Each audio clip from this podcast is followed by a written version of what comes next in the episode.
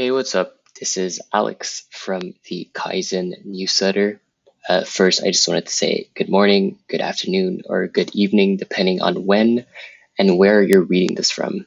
So, this week I wanted to try something new. Um, I actually got this idea from Nate Kadlac, who is another On Deck fellow, and he actually uh, has his own newsletter, and that's how I found out about uh, this idea of doing an audio newsletter.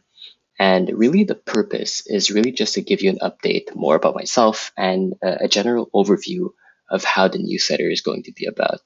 Uh, so, I guess let's get to it.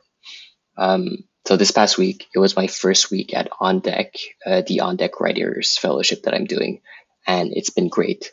Um, I honestly had like so many good conversations.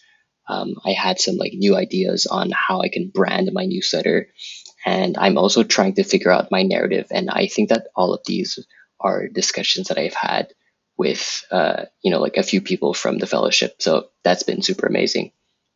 Um, on to the actual newsletter. So this week, I really wanted to share a lesson um, on when, on how I guess my friends uh, exposed me as being a non-productive person um, compared to my online persona. So it's really just like uh, having an overview versus my online and and, and in, in real life persona and see how they kind of clash.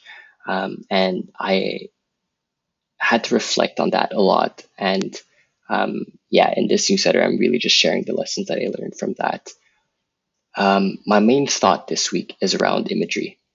Uh, imagery when you write. So that's definitely something that I haven't really paid much attention to until very recently.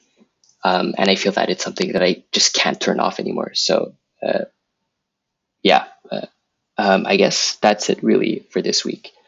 Um, and I guess let me know how if you enjoyed this. Um, you can either you know email me back or reply in the comments and let me know. So I hope you enjoy the rest of the newsletter and see you next week. Peace.